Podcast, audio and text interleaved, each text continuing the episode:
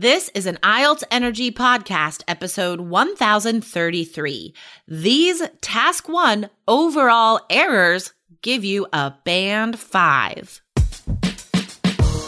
Welcome to the IELTS Energy Podcast from All Ears English, downloaded more than 22 million times with former IELTS examiner Jessica Beck and Aubrey Carter, the IELTS whiz. If you are stuck with a low score, our insider method will help you get the score you need to unlock your dreams. Get your estimated band score now with our two minute quiz.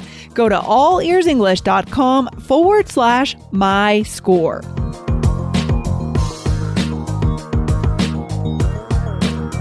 In today's episode, you'll hear answers to two recent listener questions about academic writing task one. Listen in for insider tips you need for a seven or higher and errors you must avoid that will sink your score.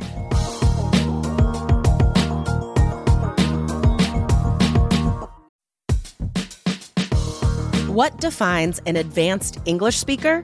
The ability to not only have interesting conversations with native speakers, but also the ability to be interesting in these conversations. Make an astute observation, ask good questions, speak with a confident pitch. These are conversational skills that require a special method and a structured study plan. Join our brand new B2 English Fluency course. It's 100% based on interesting, spontaneous, unrehearsed video interviews with native speakers. Real English. Save up to $100 before June 7th and get a free bonus. Go to allearsenglish.com slash B2. That's allearsenglish.com slash letter B number two.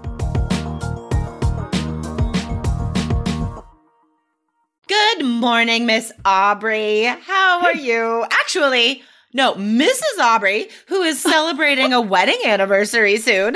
Yes, that's right. Um, my what? I'm 17 years married, gosh. which sounds like forever. Congratulations. That's exciting. It is Um, exciting. is there any specific present for 17 years? Oh, I hope not. Uh, we're not really present givers. We've actually never given each other a present on our Really? anniversaries, which Oh. I'm a fan of. I'm not. My love language is not giving or receiving gifts. So my husband like tried to give me a couple gifts, and I was probably not receiving it very well. So we've No. realized like let's just not. Let's just Oh my God, go on a fun so trip or like spend time together. But I don't love ge- getting gifts, and I don't love the. I never feel like it's worth the expense. Right? I don't know. What about you? Do you like getting gifts? I love gifts. I love presents. I love buying them. I love sending them. I love picking them out. I love thinking about them. I love talking about them. I love opening them. I love using them. I love everything related to presents. I'm a we are that very is- opposite in this way. That's funny. That is hilarious. Um, yeah, no, that is definitely one of my love languages. Like that is I that is my go-to for so many things. And just like random surprise gifts, I absolutely love. Like, I don't know, I love presents. I love it. That's so fun. Luckily, that's not my husband's love language because it would be hard for me to f- make myself do that, right? I'm like, okay, I'm going to go and find something. And he's really bad about if he needs something and we can afford it, he just gets it. So what do you get a person like that, right? It makes it really hard. true. it is hard. It is. Um, but to me, that's like that's another challenge because my parents as well, like they will just buy everything they need for themselves. So Yeah. trying to think of an awesome gift for my mom is always like a really great riddle to solve. And it's a fun. I love it. And I can see in your language the difference. You're like, oh, this is a fun challenge. Whereas I'm like, Yeah. oh, this is drudgery. Isn't that interesting? Guys, this is a, a very interesting perspective into something that will affect your IELTS studies. Like, how do you talk about IELTS, right? How do you approach your studies? How do you turn on the computer and start looking for information? Are you viewing this as a positive experience or a negative experience? Um, is IELTS one of your love languages? Okay, probably not. I don't think it's anyone's love language, but you, you gotta make it positive for yourself. Well, that's such a good time. point, though. If when you start studying, if you're thinking of it as a fun challenge, as something that you know you do, you can do, you're confident about. What a better experience that will be studying, as opposed Totally. to, you know, opening your computer like dreading the day of study. Yeah, totally. Um, and if it's drudgery, you're not going to learn anything anyway, and it's Oh, going right. to take forever to get the score you need. Um, that is why IELTS Energy is here to give you IELTS energy. Um, guys, make sure to come to our website, allearsenglish.com. Click on the button that says free English quiz. Um, of course, you'll probably take the IELTS one, but I know not all of our listeners are studying for IELTS. But if you are, guys, there is an IELTS quiz there. So take the quiz that matches your English goal and find out what your fluency score is, what your estimated IELTS band score is, and then you'll get free resources as well. So we got everything you need on our website, guys. Go to allearsenglish.com. Okay, sweet. So today, guys, we are talking about very specific information about the introduction for academic writing task one. Very specific. These are great questions we're going to answer today, guys, and really clear up a lot of mistakes I know people are making that are directly lowering your score to a band five just because you don't have this information. So definitely listen up today, guys. So, what is the first question we are answering, Aubrey? Yes. So one of our listeners, Alice, asked, do we have to add specific numbers in the introduction paragraph in writing task one? Great question. You guys may have heard us talk about this before. If you're in Three Keys IELTS, you've definitely seen this in our writing module, but this is vital that you guys know this. So I'm glad we're going to cover this today. This is a great question. And honestly, something I still see students doing. Um, ju- you know, there is so much to remember. if you're That's gonna good point. Even if you've heard higher. it, it's a lot to remember. It's a lot to remember. Um, that's one of the reasons we offer personal coach classes is to check in and see if you learned all of this, if you synthesized all of the information in the writing module, because it's huge, guys. There's a lot to remember. And this is one of those things that can easily fall through the cracks, which unfortunately it is impactful for your score. So no, you cannot have specific numbers, numbers in the overall trend. Now, specific numbers. What if it's just talking about years, right? That could be the first sentence of the introduction because you're describing the graph. You're not describing the information or like what happens in the graph.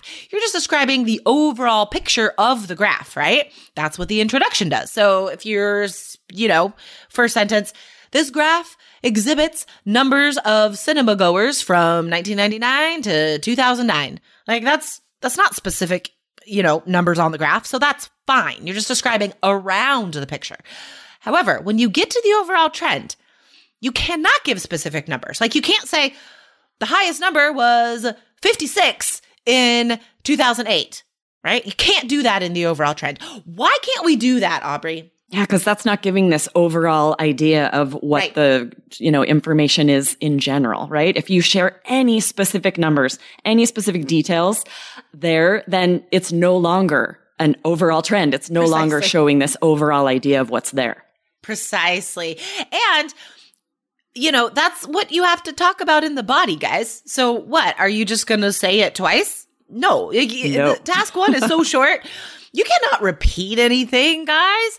Um and this term overall trend, that's actually exactly what is in the examiner rubric, guys. Like this is a it's a weird thing about IELTS. If you don't have this one sentence overall trend, then your score goes down to a five automatically for task right away. That's why examiners look for this first. That's why we tell our three key students to put the overall trend in the introduction, second sentence of the essay, so the examiner sees it immediately and the examiner knows, okay, well, it's at least a six for task, right? Sort of sets the bar there. Um, Right. If now, the overall you- trend's not there, they're just like five. And they don't even have to look if you covered all of the most important numbers because you cannot get Exactly. higher than a five if the overall trend isn't there. Exactly. Exactly. When you need mealtime inspiration, it's worth shopping Kroger, where you'll find over 30,000 mouthwatering choices that excite your inner foodie. And no matter what tasty choice you make, you'll enjoy our everyday low prices, plus extra ways to save, like digital coupons worth over $600 each week. You can also save up to $1 off per gallon at the pump with fuel points. More savings and more inspiring flavors make shopping Kroger worth it every time. Kroger, fresh for everyone. Fuel restrictions apply. Now, sometimes students ask if they can put the overall trend in other places, maybe as a conclusion or maybe to introduce a body paragraph. The answer is sure, you can, but why? I mean, yeah, it can go anywhere, okay? It doesn't have to be in the introduction, but if it's not in the introduction, it's just kind of it's weird. Like what why? You don't need a conclusion for a high score. It's it's a very short essay. You shouldn't have a conclusion at all. It's not required to have a conclusion.